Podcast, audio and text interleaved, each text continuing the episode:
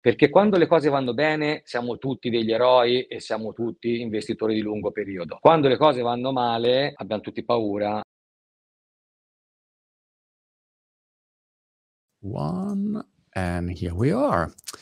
Allora Matteo, vedi ero ero distratto nei miei nei miei tecnologismi dove mi perdo a volte, ma eccoci Matteo, sono contento di essere con te. Speciale sull'educazione finanziaria, fatto in collaborazione con Banca Generali come main partner, ma con, ehm, molti partner prestigiosi, tra cui, ehm, uno sei tu, Matteo von Tobel, e ehm, abbiamo modo di stare insieme un annetto in sostanza sui social per parlare di tutta una serie di temi che secondo me sono fondamentali, soprattutto in questo momento, diciamo, macro che, che non sembra dei migliori. Magari sono io pessimista, Matteo, non so, però ogni giorno parlo con qualcuno che non mi dà buone notizie. Tu come, come vedi lo scenario? Ma di fatto quello che sentiamo, Marco, è che c'è veramente del pessimismo, no? Abbiamo, abbiamo tutti i motivi per essere pessimisti, poi dobbiamo capire che implicazioni questo porta sui mercati. Però tutto quello che poteva succedere ce l'abbiamo, abbiamo avuto l'inflazione, abbiamo avuto uh, una restrizione di, delle materie prime, le cosiddette no? value chain, che a un certo punto sono rimaste strozzate dal Covid, eravamo usciti da una pandemia, è arrivata l'inflazione, ci sono le banche centrali che prima elargivano e ora rialzano i tassi di interesse, la guerra in corso con tutto ciò che comporta non solo logicamente il dramma umano, che è quello che vale più di tutti, ma tutto ciò che l'aumento delle materie prime, dei costi. Uh, quindi ogni motivo per essere pessimista c'è nel mercato, certo. nel mercato, nel mercato c'è. E questo ha un po' di implicazioni anche per, per i nostri investitori, un po' di preoccupazioni, porta a, capire le scelte di portafoglio che sono state fatte, a come, a come muoversi. Quindi diciamo se il, il pessimismo regna, regna, abbastanza sovrano. Uh, qualche barlume di speranza c'è, Mm. Quindi lo, questo Marco lo si incomincia a vedere perché eh, l'aspetto più importante che stanno guardando i mercati finanziari è proprio questa azione delle banche centrali per contrastare l'inflazione. Quindi quello che ci stiamo chiedendo è, siamo arrivati al picco? Quando ci arriveremo? Quando è che le banche centrali inizieranno a allentare un po' questa morsa eh, che c'è? Dall'altra parte i segnali sono ancora, no? l'occupazione, specialmente negli Stati Uniti, è a pieno regime, per ogni disoccupato ci sono due posti di lavoro disponibili e, e quindi le banche centrali stanno molto attenti a controllare eh, il tema inflattivo. Eh, i, i, risparmiatori tendenzialmente eh, non sono più abituati all'inflazione da tanto tempo, ma ci dobbiamo ricordare che l'inflazione è un bel cagnone che morde la nostra capacità di acquisto e il nostro potere Chiaro. di acquisto. Chiaro. Però proprio per questo direi Matteo è molto importante farsi una cultura su questi temi e per quanto questo video non sia un video, come si dice in legalese, di consigli finanziari, non, non ti consigliamo l'investimento, ma vogliamo ehm, capire qual è la modalità giusta di affrontare ehm, tutta una serie di argomenti e, e in, questo caso c'è tutto un tema di investimenti di cui si parla sempre ma a volte mancano le basi. Io partirei proprio dalle basi. Eh, se, se, noi eh, ragioniamo sull'ABC, quando si parla di investire con consapevolezza, da dove si parte anzitutto? Per uno fai finta di parlare a, a un bambino di 8 anni e dici guarda bisogna parlare di investimenti, da, da dove si inizia? Allora, sembrerà strano, ma prima di tutto bisogna partire da noi e poi dopo andare a vedere che cosa succede cosa succede nel mercato. Ovvero, mi spiego meglio, Marco, dobbiamo capire quali sono i nostri orizzonti temporali per l'investimento e quanto noi siamo disposti a tollerare il rischio, che logicamente sarà tanto meno quanto più lungo sarà il nostro orizzonte, orizzonte temporale. Se vogliamo partire proprio veramente dall'ABC, ci sono tre grandi classi di investimento, che sono la liquidità, le azioni e le obbligazioni. Bambino di 8 anni, azione e obbligazione, ma molto semplicemente, dimmi se cado troppo nel banale, ma io voglio investire in un business eh, e sono indeciso se questo business andrà bene o male. Allora decido di prestarti dei soldi che tu mi ridarai indietro. Questa è la classica obbligazione. Ti presto dei soldi, tu mi paghi una cedola, un interesse su questi soldi, alla fine me le ridai. Se poi il tuo business va bene o va male, io sono a posto. L'importante è che tu mi restituisca il debito. Queste sono tutte le obbligazioni, i titoli di Stato, quando noi prestiamo i soldi anche ai nostri governi, comprando i loro uh, BTP, bot e chi più ne ha più ne metta. Mentre invece voglio partecipare alla tua società, perché capisco che la tua società potrà avere un futuro e quindi produrrà degli utili, allora ti presto del capitale, entro nel capitale, divento un tuo socio. Questo vuol dire investire in azioni e l'andamento delle azioni è fondamentale è legato a quello che è il business effettivo che la società ha sottostante, quindi la capacità alla fine di generare utile, di generare un profitto. Dopodiché non so che cosa fare, rimango liquido, però attenzione, anche il conto corrente che rimane sempre stabile, perché lo vediamo sempre stabile, l'inflazione non fa altro che erodere il suo potere. Cosa vuol dire? Molto semplicemente che se io oggi ho 100 euro e ho l'inflazione all'8%, il prossimo anno per comprare le stesse cose che compravo oggi con 100 euro mi ce ne vorranno 108. Quindi non posso più pensare che il conto corrente è l'unico strumento che mi preserva dai rischi di mercato, perché questo canone che chiamiamo inflazione pian piano mi erode qualcosa. Queste sono le macro asset class. È chiaro che più è lungo l'orizzonte temporale e più io devo eh, diversificare e posso attenuare eh, dei rischi. Ad esempio, nel caso delle obbligazioni, se io presto dei soldi per un breve periodo, chiederò meno interessi che se li presto per un lungo periodo, dove c'è il rischio che eh, il, il, pres- il, prenditore diciamo, di denaro abbia meno possibilità di restituirmeli. No?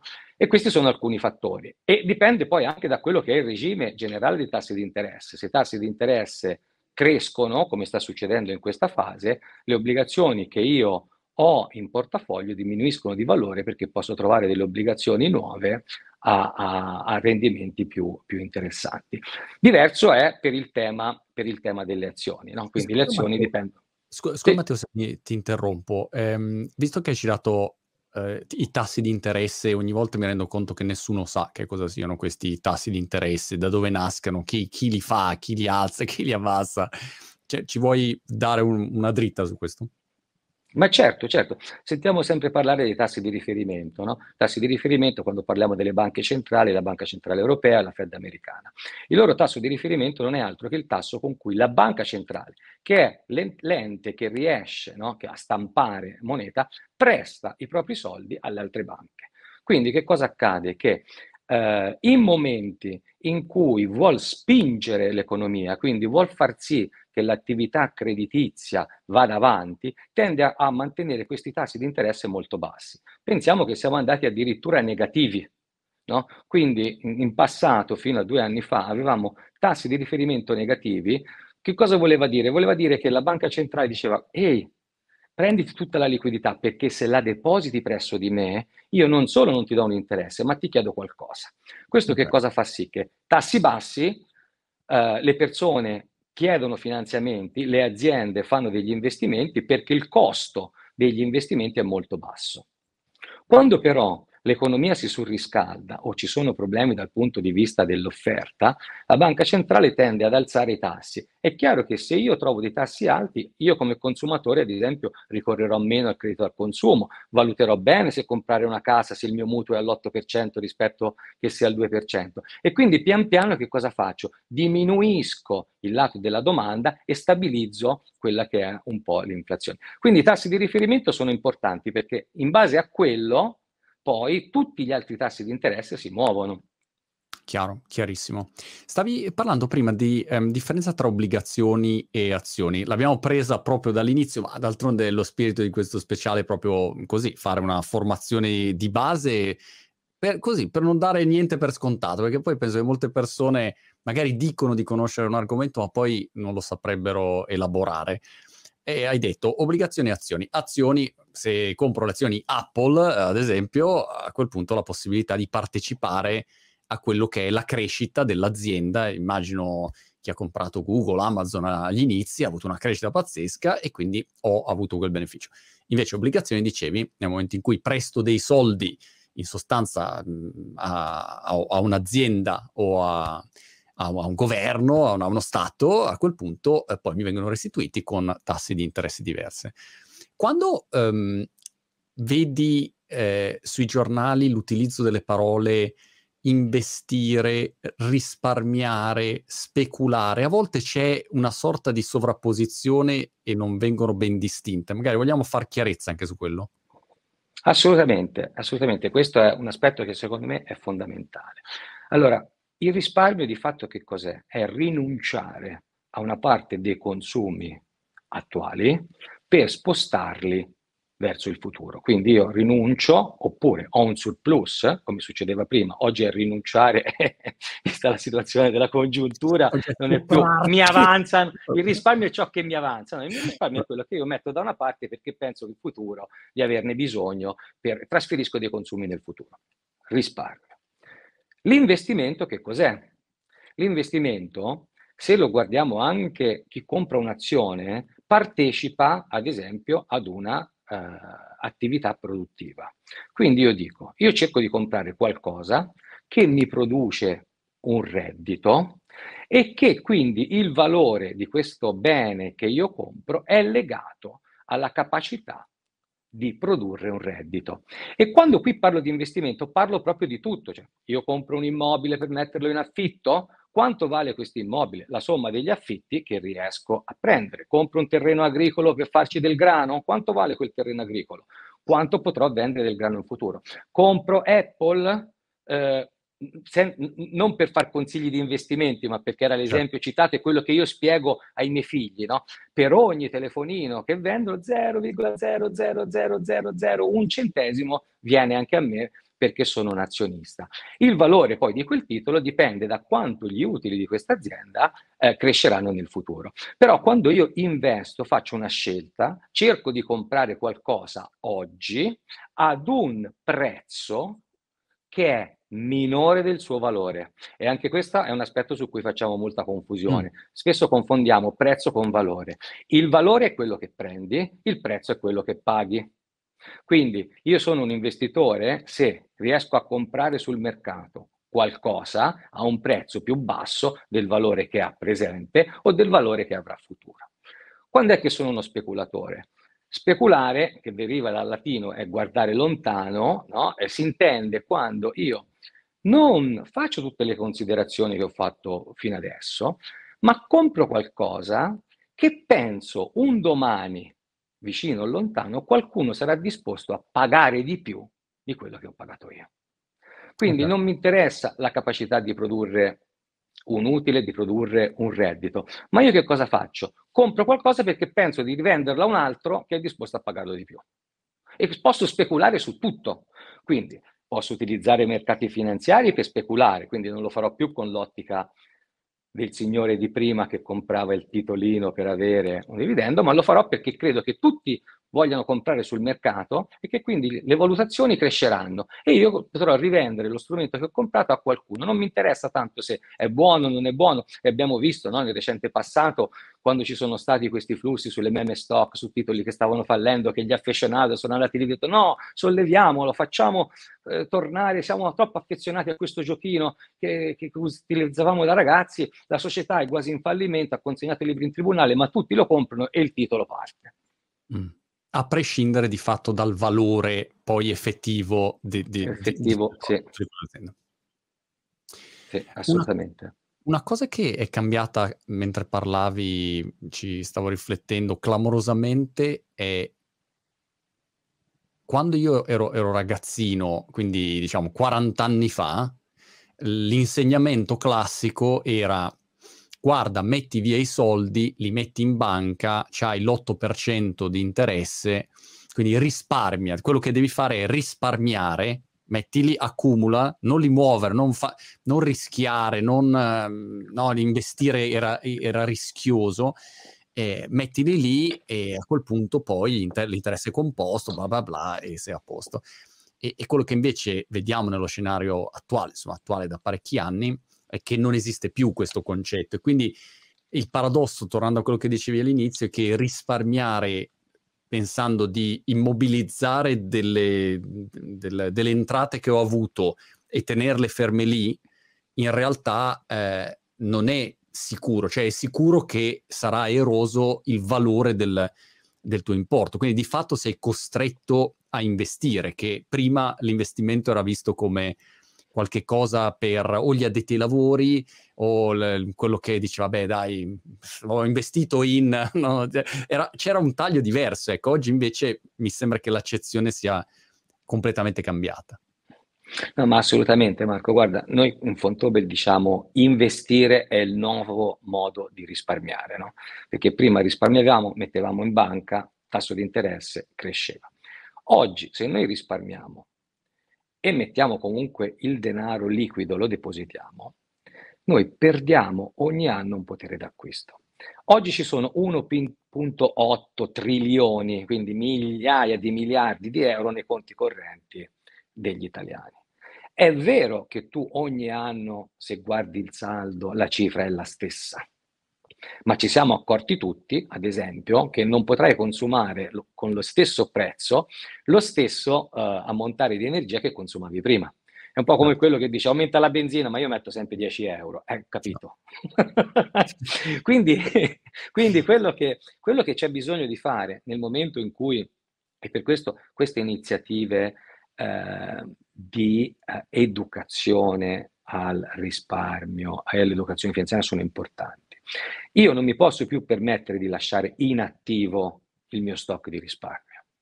Quindi devo calcolare bene, all'inizio parlavamo, dicevamo qual è il mio orizzonte temporale, quanto di questo ne posso aver bisogno nel breve periodo, quanto nel medio e quanto nel lungo. E in base a questo fare delle scelte di investimento che possono essere più o meno volatili, cioè più o meno rischiose a seconda del tempo che ho a disposizione. Per oggi non è escluso con l'inflazione a questi livelli, che speriamo si riduca, ma che comunque sarà sempre abbastanza alta, non possiamo permetterci di lasciare i nostri soldi inattivi perché perdiamo qualcosa uh, costantemente e quindi dobbiamo in qualche modo investire per avere un ritorno e quantomeno poter mantenere il potere di acquisto che abbiamo avuto.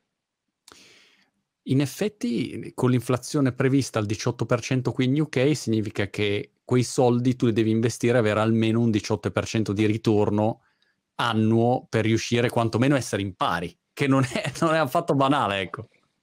E che, che, è molto tricky, non è, non è banale, è rischioso perché mentre tu l'inflazione ce l'hai anno, mese su mese e quindi sull'anno, per avere un ritorno medio, alto, che ti possa permettere di combattere l'inflazione, tu devi avere un orizzonte temporale molto più lungo, perché sappiamo bene che c'è una medaglia che da una parte ha una bella immagine che è il rendimento e dall'altra parte ha l'immagine del rischio.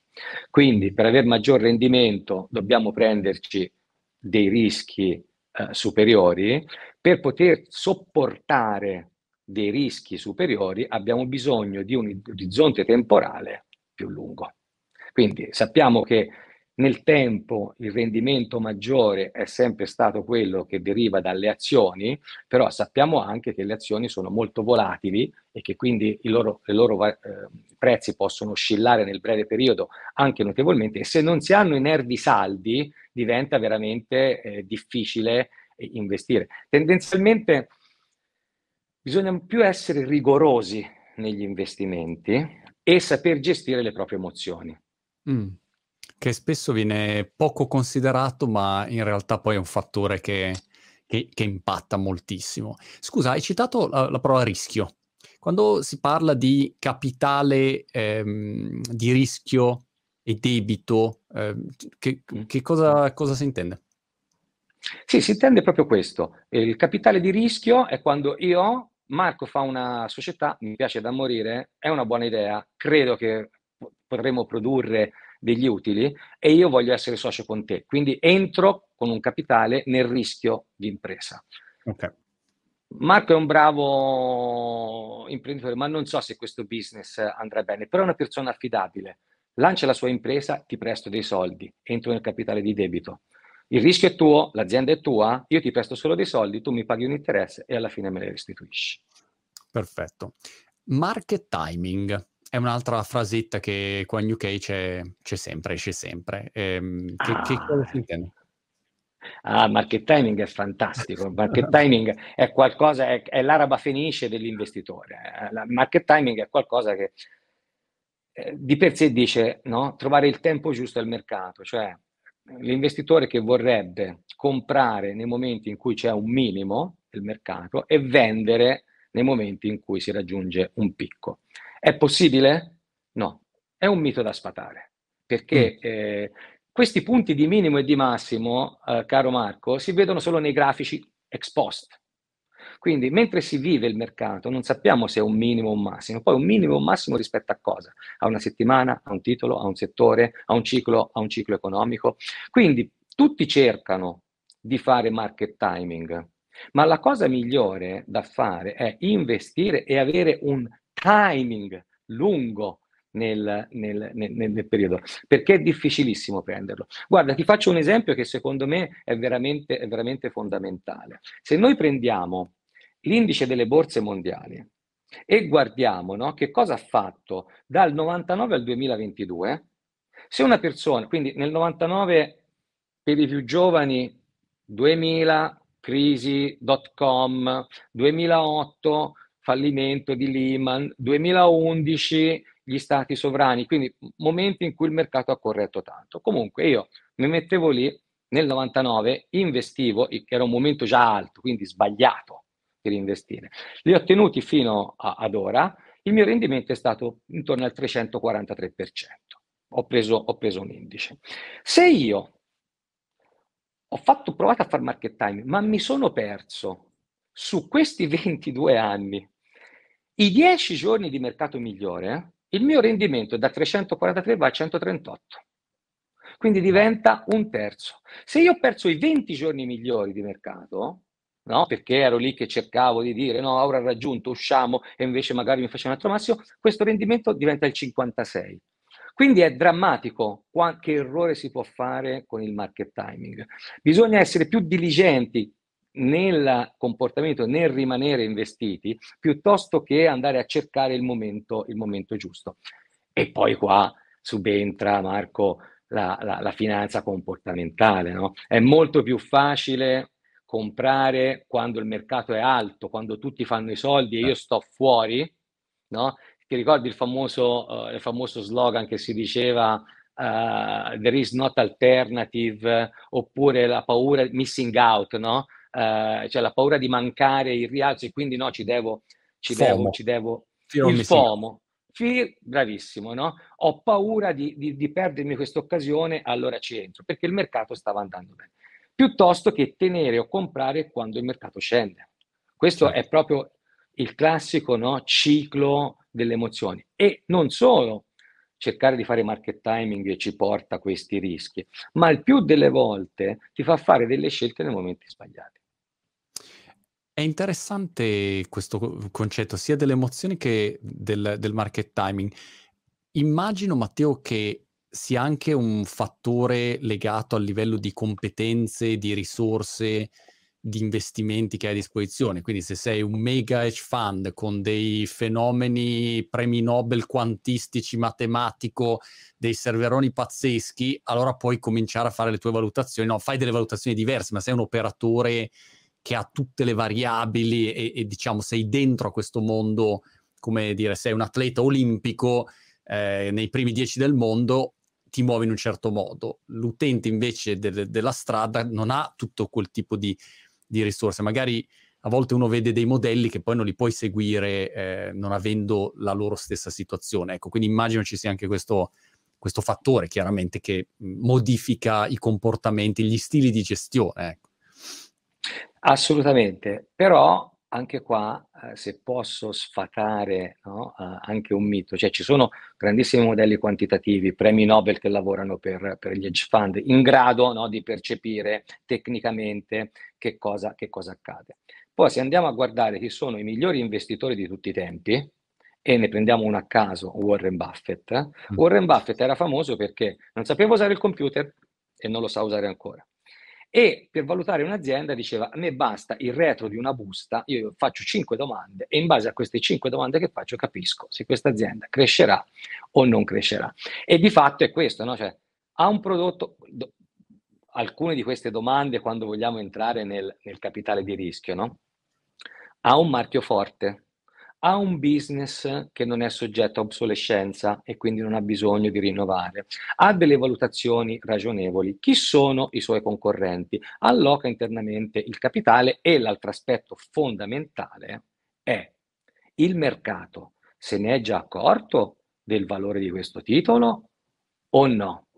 Perché, come dicevamo, e torno, no? quando parliamo della situazione iniziale e del pessimismo, queste sono le fasi in cui abbiamo visto mercati che hanno corretto e ancora stanno buttando, come dicono gli americani, il bambino insieme all'acqua sporca. Cioè si vuole uscire nelle fasi in cui c'è pessimismo o c'è paura, si tende a vendere no, un po' tutto quello che c'è sul mercato e quindi si tende a vendere anche dei titoli che sono buoni, che hanno degli utili, che hanno dei business ragionevoli potranno continuare a produrre utili perché hanno un marchio forte, hanno pochi, pochi concorrenti anche nel tempo, insieme a tutto il resto. E questo è un aspetto, è un aspetto fondamentale. Quindi è vero, cioè a volte è più eh, la disciplina. All'investitore serve più la disciplina mm. e saper correggere e, e, e le emo- le dominare le emozioni. Dominare le emozioni. Perché veramente il ciclo delle emozioni, se posso Marco, proprio, ha proprio questa forma no? a, a, a, onda. Quindi vi è ottimismo sul mercato, e poi ti dico, ah, porca miseria, il mercato sta andando, allora investo. Si fanno i primi soldi, ah perfetto, ah sono eccitato, ah ancora il mercato cresce, fantastico la palpitazione, no? Ah come sono bravo. Ecco, euforia dei mercati, tutti comprano, tutti salgono, monti in taxi, il tassista ti dice hai comprato questo, vai a parlare con gli amici che non sono nel settore, ti consigliano i titoli. A quel punto lì sull'euforia è il massimo rischio finanziario che tu hai, perché poi il mercato corregge, incomincia a diventare ansioso, ma magari dici sì, però sono comunque un investitore di lungo periodo, corregge ancora, dici no, la negazione ho cominciato perché ho sbagliato un'altra volta, no? questo è, no. ah, ho fatto da me, ho sbagliato un'altra volta, poi arriva la paura, disperazione, panico, a quel punto, quando c'è il panico, è il punto di massima opportunità finanziaria perché tutti hanno venduto e allora cominciano a guardare quello che c'è e riparte depressione, speranza, sollievo e ritorna il ciclo, il ciclo positivo. Dominate le emozioni. Wow, è vero, uno se ne dimentica, ma poi è fondamentale, è un parallelismo che penso anche se uno fa l'imprenditore o fa startup come, come faccio io, fanno molti colleghi in ascolto. Eh, vivi, perché è un problema poi di emozioni, no? Quando le cose vanno bene sono tutti carichi, poi quando le cose iniziano ad andare male vedi appunto il fuggi-fuggi, anche tu dici ma mi sa che non, non la portiamo a casa. Quindi questo è, una, è un aspetto fondamentale. Eh, stili di gestione. Sì. Um, attiva, passiva, growth, uh, che, che, che stili identifichi? Allora, ci sono tanti stili, no? qui entriamo proprio più nello specifico, specialmente nel, nel, nell'investimento azionario. Allora, la grande distinzione principale è quella fra attiva e passiva. Attivo è quando il gestore, rispetto a un mercato di riferimento, prendiamo la borsa americana, decide di non comprarsi tutta la borsa, quindi l'indice, eh, no, l'SP 500, ma attivamente, per questo si chiama attiva, andare a selezionare quei titoli che eh, secondo lui, secondo il suo processo di investimento, secondo la sua filosofia di investimento, no? esempio, la nostra è il mercato prezza la capacità di generare utili. Quindi noi ci concentriamo sugli utili che un'azienda può, può valutare. Poi ce ne sono, ce ne sono altri, altri, titoli, altri, altri stili. Però attivo io non mi accontento di comprare un mercato, ma faccio una selezione. Gestione passiva, e questo è un altro uh, sistema di, di, investimento, è quando dicono, no, ma siccome io credo nella borsa in generale e non voglio qualcuno che mi differenzi in modo particolare un titolo, mi vada a cercare veramente, non faccia distinzione fra buoni o cattivi, perché tanto siamo in un momento di euforia, il mercato cresce, io voglio partecipare al mercato, io voglio prendere il treno, ecco, non guardo che treno è, ma prendo un treno perché va. E questo è lo stile passivo.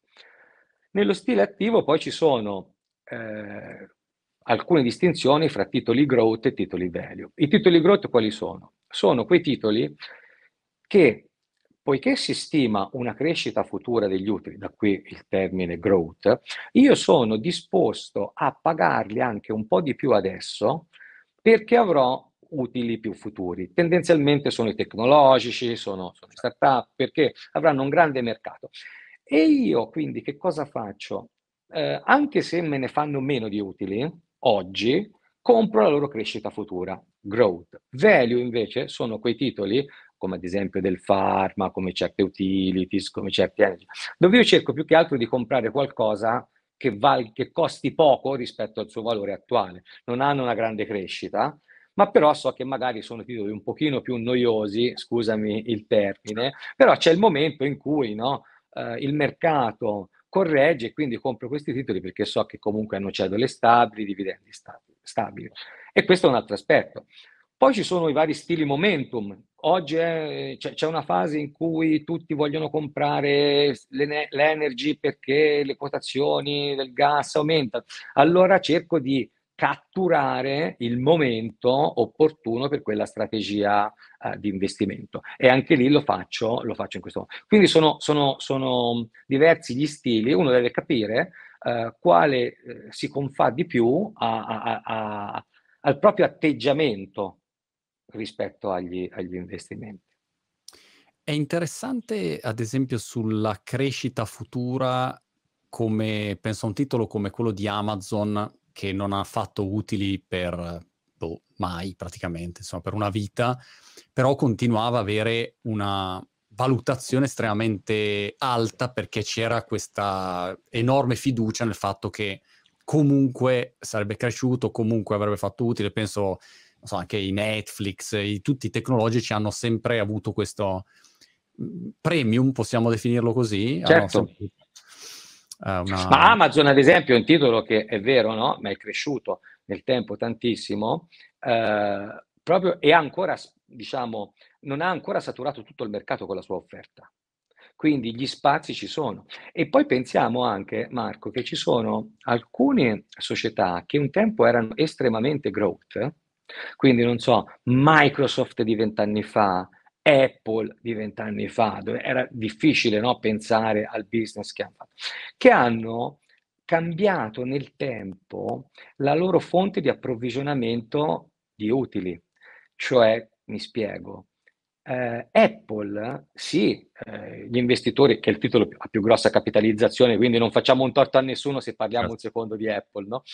Tutti si stanno concentrando e dicendo, ma eh, c'è la Cina che c'è il mercato, insomma è un po' in crisi, venderanno meno telefonini, venderanno meno hardware, ma gran parte degli utili di Apple sono sui servizi, sono sul cloud, sono sulle applicazioni. Quindi è quello, lo stesso Microsoft sulle licenze. Quindi non è più compro il telefonino, ma io compro il telefonino, poi ho l'iCloud, poi ho l'abbonamento ai Tetra, poi ho la, l'Apple Music, l'Apple Watch, tutto ciò che vogliamo con tutte le applicazioni che sono ricorrenti, quindi hanno dei redditi ricorrenti.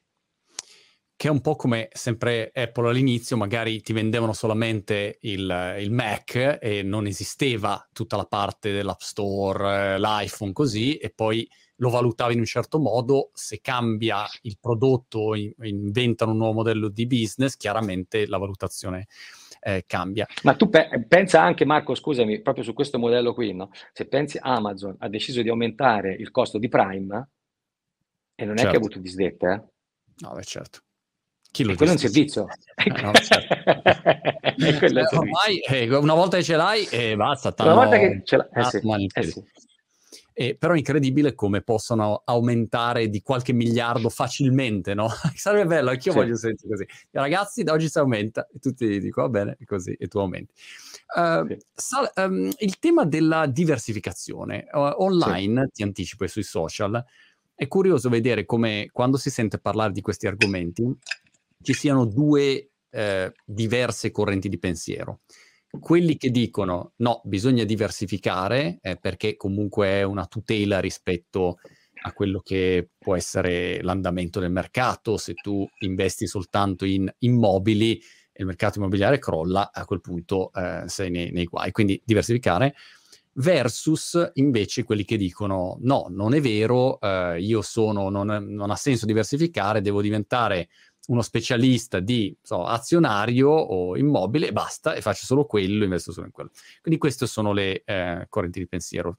Tu dove, dove, ti collochi e che, che, definizione mi dai anche di uh, sa, come dire, diversificazione? Sì, allora la diversificazione è un aspetto più importa- importante, fondamentale, ma specialmente non tanto per il ritorno sugli investimenti, ma quanto per il rischio che si assume. Okay? È come se io proprio lo spiego a mio figlio di sì. 8 anni, no?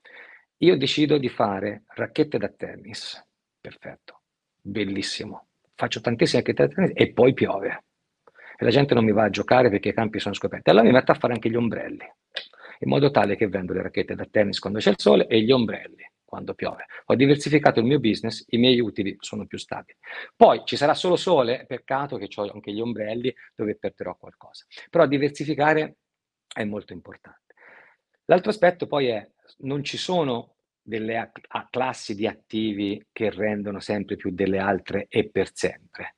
Quindi sono variabili nel tempo. Allora, avere un paniere no? un pochino diversificato, dove ho sia gli immobili che le azioni, che le obbligazioni, ho un po' di materie prime, può essere qualcosa che mi aiuta. E storicamente è dimostrato che, ad esempio, un portafoglio bilanciato fra azioni e obbligazioni in cinque anni ha sempre avuto un ritorno positivo. E anche questo è più per un tema di rischio che per un tema di, di, di ritorno. No? Perché avere, essere concentrati su qualcosa di meraviglioso è fantastico, però potrebbe aver fatto la scelta sbagliata. Quindi è sempre no. meglio diversificare. Non mettiamo tutte le nostre uova in un unico paniere, cerchiamo di, di diversificare.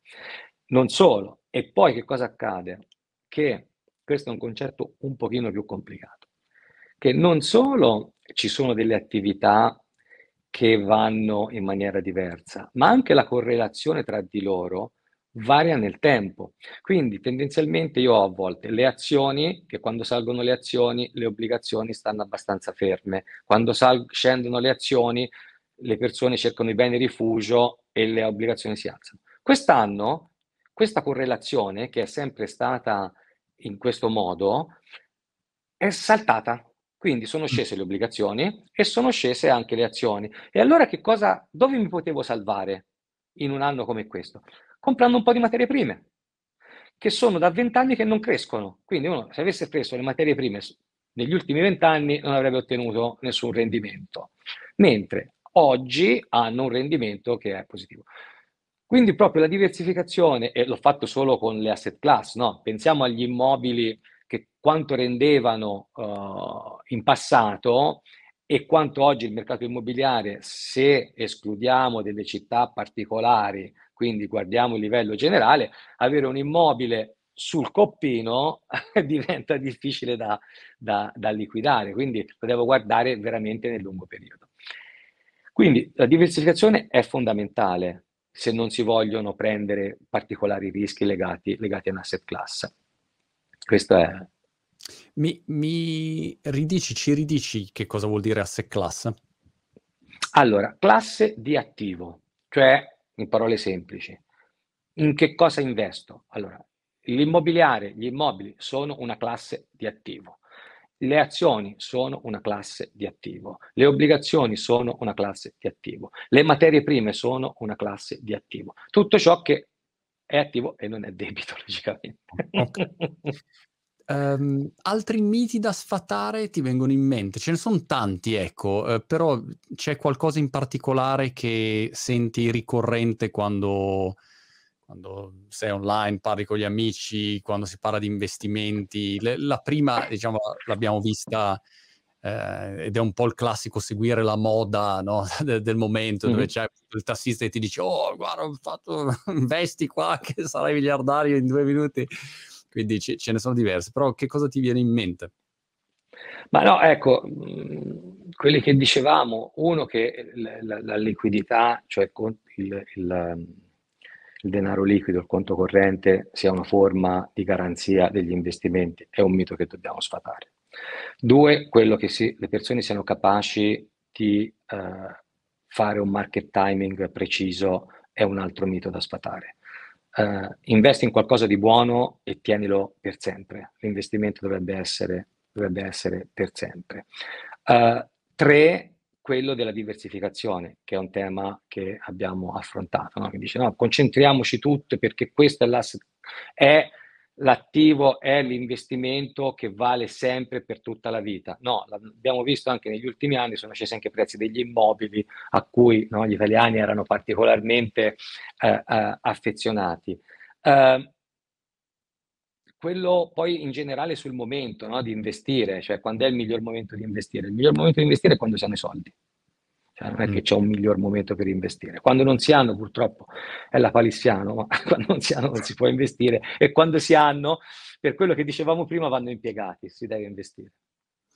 Molto bene. Uh, Matteo, direi che abbiamo centrato tutti i punti, diciamo, salienti di questa, di questa prima chiacchierata. Poi, insomma, abbiamo un anno insieme con i, i, diversi partner di questo speciale e toccheremo tantissimi argomenti che spaziano dai più tradizionali a, ai più cripto bitcoinosi, a quelli più di base, a quelli più avanzati. Insomma, però cerchiamo di dare così una mh, carrellata dei principali eh, concetti, osservazioni e così le persone possono avere una, una, maggiore cultura. C'è qualcosa che magari vuoi aggiungere che mi sono dimenticato che può essere rilevante rispetto a, all'argomento di cui abbiamo parlato oggi o abbiamo più o meno toccato tutto quanto? No, abbiamo, credo che abbiamo toccato tutto. Quello che io voglio raccomandare è uh, investire non è una scommessa è una cosa che va fatta con responsabilità e conoscenza, perché non è più la, il risparmio il superfluo, ma sono i consumi del futuro. Quindi dobbiamo essere coscienti di rischi che prendiamo e di quelli che sono i nostri orizzonti temporali, che cambiano da persona a persona. Il rischio non è un fattore assoluto, il rischio è un fattore relativo alla persona che lo prende. E quindi questo è il consiglio fondamentale. Quanto sono tollerante alla perdita? Questo è il momento. E tanto, più, tanto meno sono tollerante alla perdita, tanto più devo Uh, allungare il mio orizzonte temporale.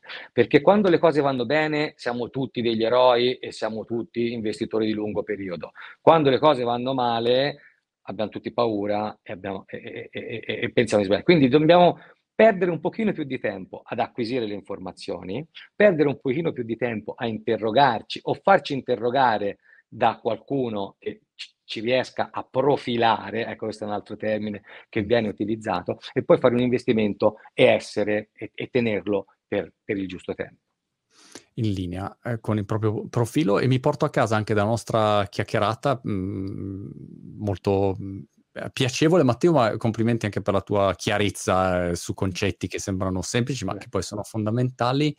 Mi porto a casa anche il tema psicologico da non sottovalutare e quindi da ehm, ricordarsi di tenere a bada le proprie emozioni e di osservarsi magari da, dall'esterno eh, per, per, essere in grado poi di, di, muoversi nel modo giusto o di fare poi delle scelte di investimento dove non puoi eh, attivarti in base a come ti senti quel giorno perché sennò eh, diventa difficile. Guarda Marco, il consiglio che io a volte do, no, che, che, è una cosa secondo me semplice, non guardarlo tutti i giorni. Pensa a, a, a parlavamo prima dell'immobiliare, degli investimenti in reddito. Tu compri una casa, pensa se tu comprassi una casa che vale 300 e ogni giorno venisse qualcuno che ti suona il campanello e ti dice vale 2,98 mm. e il giorno dopo vale 2,97. E, ma, e tu dici, ma io guarda, la casa l'ho comprata, la guardi fra dieci anni. Sì, no, ma la casa adesso ti vale 2,95 e te sei lì tranquillo che dormi 2,80. Eh no, e, e tu dici, guarda, non mi suonare più, certo. perché io ho preso questa cosa, ci, intanto ci vivo, e poi magari fra dieci anni, vent'anni la vendo. Pensate nello stesso modo quando arrivate a valutare gli investimenti. Matteo, ti ringrazio, è stato super interessante, ci aggiorniamo alla prossima. Grazie, grazie Marco, ciao, ciao, ciao.